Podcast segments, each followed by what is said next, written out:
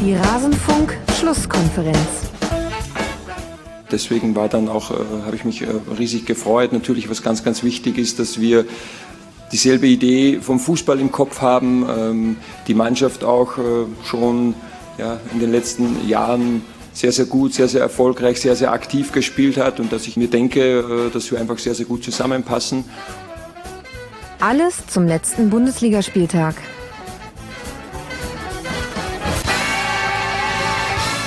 Hallo, herzlich willkommen in der Rasenfunk-Schlusskonferenz beziehungsweise in einem Ausschnitt aus der Rasenfunk-Schlusskonferenz. Mein Name ist Max Jakob Ost, ich bin der Edgenitzer auf Twitter und wie schon in den vergangenen Jahren hört ihr hier exklusiv einen kleinen Teil aus unserer großen Spieltagsanalyse, nämlich den Teil der Eintracht Frankfurt betrifft. Wir besprechen ja immer alle Spiele. Wenn euch auch die Analysen der sonstigen Partien interessieren, dann findet ihr die, wenn ihr einfach nach Rasenfunk Schlusskonferenz sucht. Das soll es aber schon mit der Vorrede gewesen sein. Wir starten gleich rein. Das hier hatten wir zum Spiel der SGE zu sagen. Und bitte. Vielleicht wollte ich mich mit dieser Statistik aber auch nur vor der Besprechung des nächsten Spiels drücken, denn da kommt mein in Anführungszeichen Lieblingsthema mit rein. Wir wollen sprechen über die Partie zwischen Eintracht Frankfurt und den ersten FC Köln. Und da ist so einiges passiert. In der siebten Minute prallen äh, Durm und Keins zusammen. Durm muss mit einer Kopfverletzung ausgewechselt werden. Dann räumt Timo Horn seinen Mitspieler Luca Kilian ab. Der verletzt sich ebenfalls am Kopf, spielt erst weiter, muss dann aber ebenfalls ausgewechselt werden. Dann prallen Chandler und Schmitz mit den Köpfen zusammen. Chandler hat eine Platzwunde und wird lange behandelt. Er spielt dann mit Druckverband, also diesem berühmten Turban, weiter, spricht nach dem Spieler von einem Brummschädel zu haben. Und bevor die erste Spielhälfte mit acht Minuten Nachspielzeit dann endet, endet, bekommt auch noch Meret aus kurzer Distanz einen Ball an den Kopf und wirkt zumindest kurz davon beeinträchtigt. Ich würde gerne, weil sich das so gehäuft hat und weil wir mit dir, Sebastian, auch einen ehemaligen Profi hier in der Runde haben, mit diesem Randthema des Spiels beginnen. Es hat sich schon ein bisschen was getan, meiner Wahrnehmung nach, in dem, wie wir über Kopfverletzungen im Fußball sprechen. Und so eine Häufung ist jetzt natürlich auch etwas Besonderes. Trotzdem an dich die Frage, wie empfandest du jetzt in dem Spiel den Umgang mit diesen Verletzungen? Genereller Umgang mit, der, mit dem Thema äh, Kopfverletzung sollte auf jeden Fall sein, dass der Spieler ähm, nicht mehr nicht mehr eigens entscheiden darf. Denn äh, aus Eigenerfahrung weiß ich, aber auch die ein oder andere oder den einen oder anderen Zusammenprall mal gehabt. Ähm, und das Thema Adrenalin ist ja sowieso, es ist ja allzeit bekannt, jeder, der auch mal gekickt hat und diese Situation erlebt hat, weiß, ja, das geht schon irgendwie. Das, das, ich spüre das gar nicht. Und es geht ja nicht nur darum, ist es jetzt ein kurzer Brummschädel, sondern wie oft passiert das denn? Und ich glaube, in England wird demnächst ein, ein Spiel angesetzt, ähm, in dem Kopfbälle verboten sind. Ähm, spannendes Projekt. Mhm weiß jetzt gar nicht, ob ich, ob ich da richtig liege, irgendwo habe ich das so nebenbei mal gelesen, ähm, um einfach ein Pilotprojekt mal zu starten und zu schauen, ob das funktioniert. Ich glaube, die Kopfbälle sind nach wie vor ein wichtiges Element im, im Fußball, deshalb wird es das immer geben. Ähm, dennoch äh, bin ich klar, klarer ähm, Verfechter davon zu sagen, medizinisches Personal, neutrale ähm, ja, Sichtweise, also nicht zu involviert zu sein in das Spiel und das Wohl des Spielers geht vor und äh, alle müssen sich dem fügen, ganz egal, ob das äh, zum Schluss der äh, ja, entscheidende Spieler in dieser Phase vielleicht für die für die Mannschaft ist.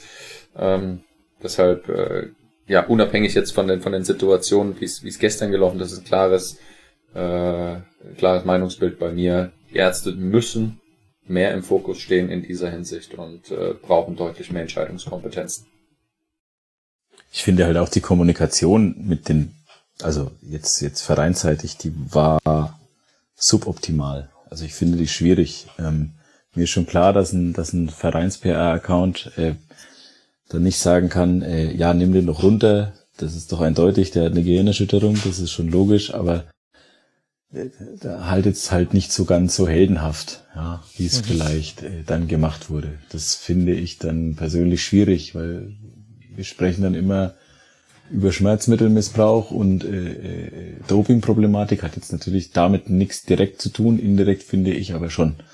Ähm, weil letztlich geht's um den Schutz des Körpers irgendwo. Und ähm, ja, also könnte man sich vielleicht ein bisschen anders ausdrücken. Wäre sicherlich, äh, glaube ich, auch in Selbstsinne wahrscheinlich. Mhm.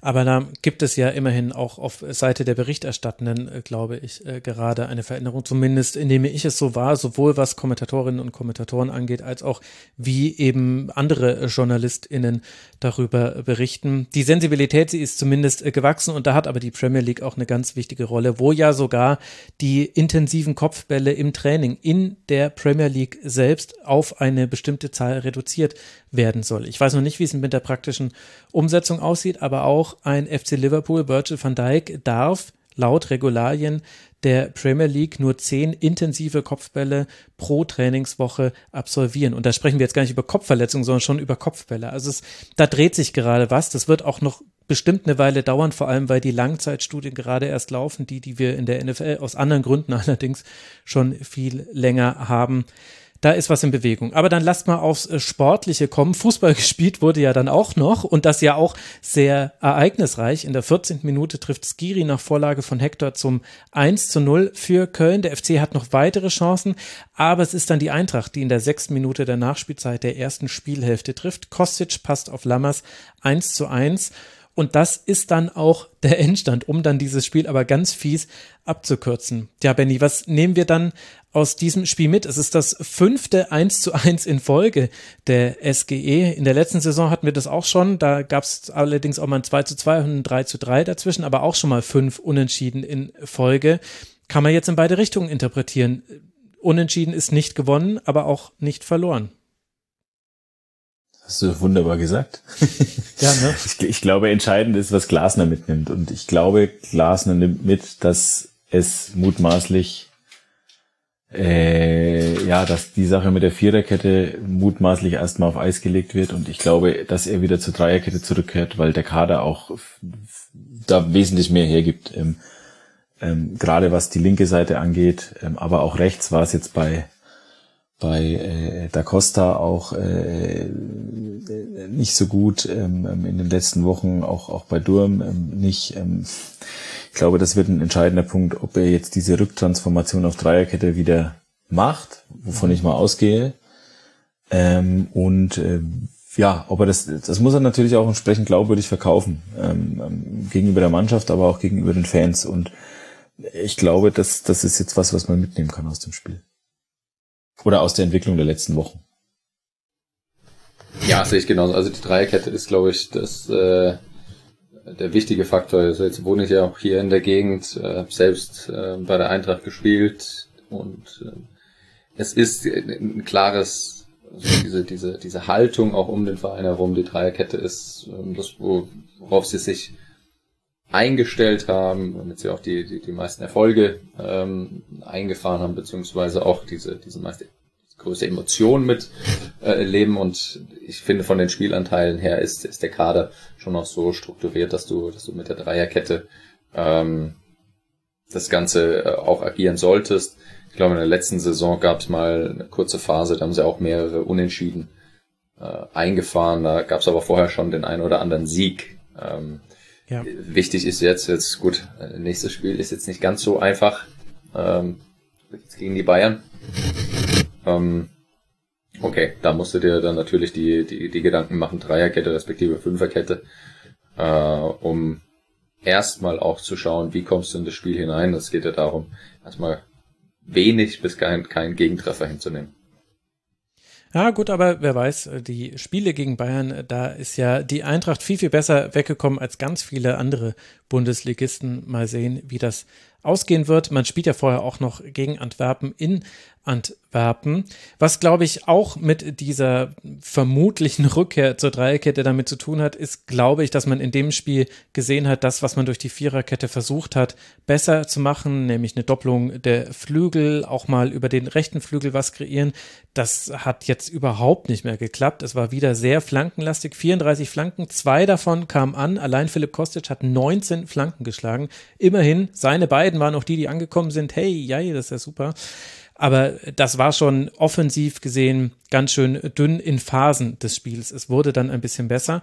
Und auf der anderen Seite, Benny, haben wir den ersten FC Köln, bei dem wir uns an das New Normal, glaube ich, inzwischen gewöhnt haben. Also wir wissen jetzt, okay, der FC spielt seit Steffen Baumgart nicht nur anders, sondern auch auf einem anderen Level. Und offenbar, ich glaube, das kann man jetzt nach sechs Spielen dann durchaus sagen, schafft man das eigentlich auch in keinem Spiel unter dieses Grundlevel zurückzufallen und dementsprechend erfolgreich seine Spiele zu gestalten, auch wenn das jetzt auch nur ein Unentschieden war aus Sicht des ersten FC Köln, aber der FC hat auch erst einmal verloren und das bei einem gewissen FC Bayern und das auch gar nicht so unknapp, um es mal so zu sagen. Wie gefällt dir der FC?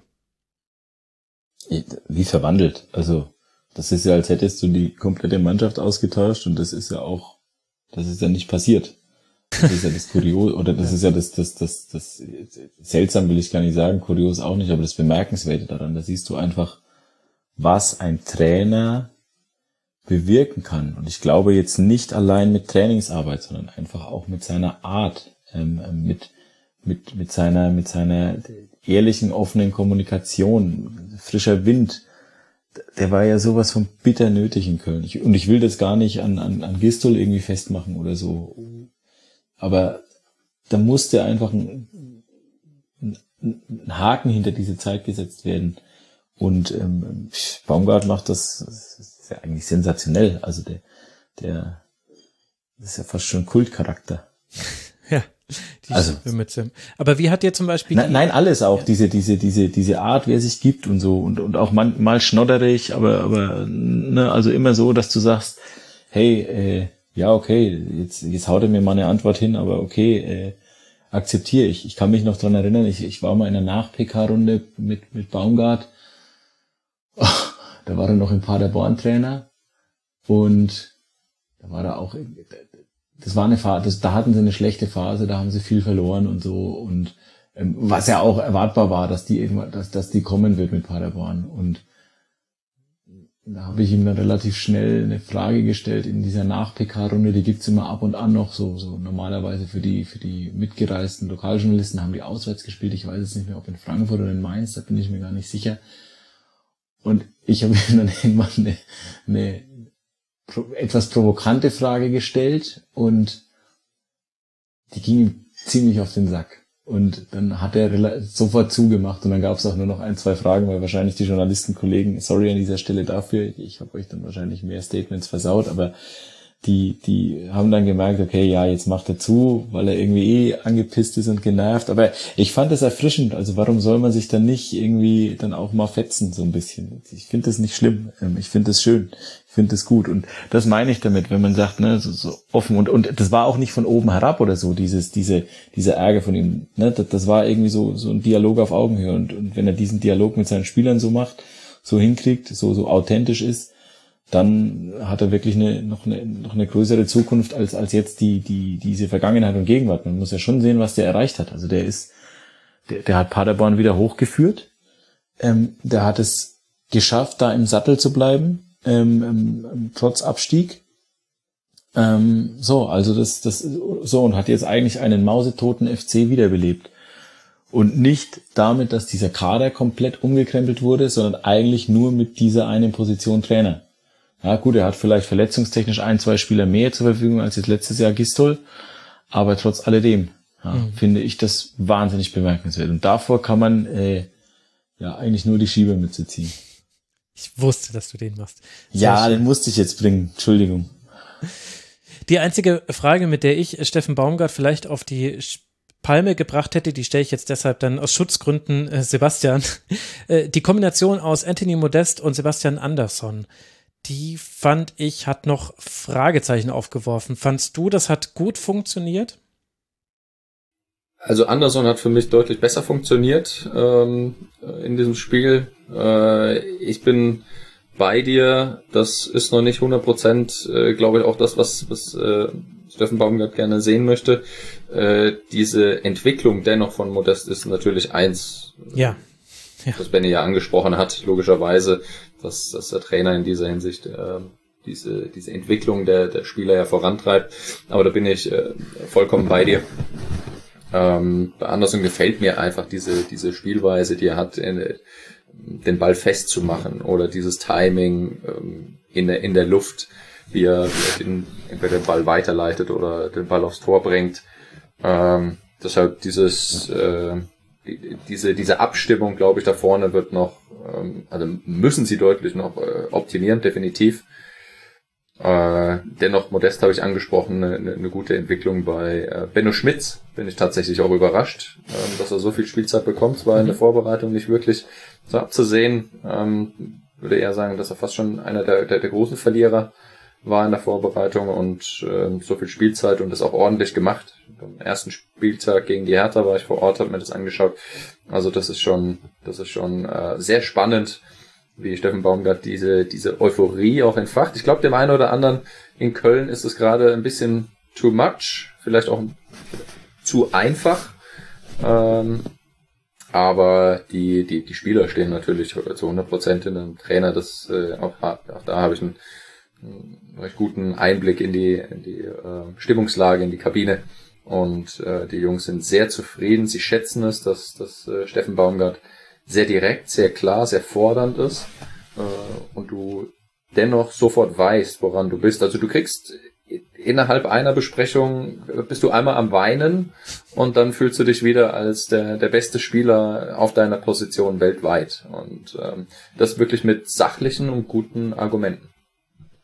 Mensch, das ist ja fantastisch. Ich will es gar nicht wissen. Wahrscheinlich ist es hier jetzt dann der Barbier, den du dir teilst mit den FC-Spielern und so. Kommst du dann. Ich bin nur, nur bei den, äh, genau, nur bei den Barbieren unterwegs. Genau, kein Wunder, dass deine Frisur immer sitzt und alles immer so, wenn man da den ganzen Tag. Naja, aber dann wissen wir, woher du deine Informationen bekommst. Also, die Eintracht spielt jetzt dann in Antwerpen und dann bei den Bayern. Die Kölner empfangen zu Hause die Spielvereinigung Kräuter Fürth Köln aktuell neun Punkte und die Eintracht fünf Punkte. Ein Spiel wollen wir noch besprechen und das war ein enges zwischen dem ersten FC Union Berlin und der Arminia aus Bielefeld. Am Ende macht ein Tor von Kevin Behrens den Unterschied nach einer Situation, die gar nicht so gefährlich aussah. Nur einen Hänger habe man gehabt, sagt dann später. Und so endet das, was wir zur Eintracht aus Frankfurt zu sagen hatten. Wenn euch auch die anderen Analysen interessieren, dann findet ihr die, wenn ihr nach Rasenfunk sucht oder direkt auf rasenfunk.de geht. Würde mich freuen, wenn ihr auch dort mal reinhört. Ansonsten hören wir uns nach dem nächsten Spiel der Eintracht wieder. Bis dahin, passt auf euch auf, bleibt gesund und bis bald mal wieder hier im Rasenfunk. Macht's gut. Ciao.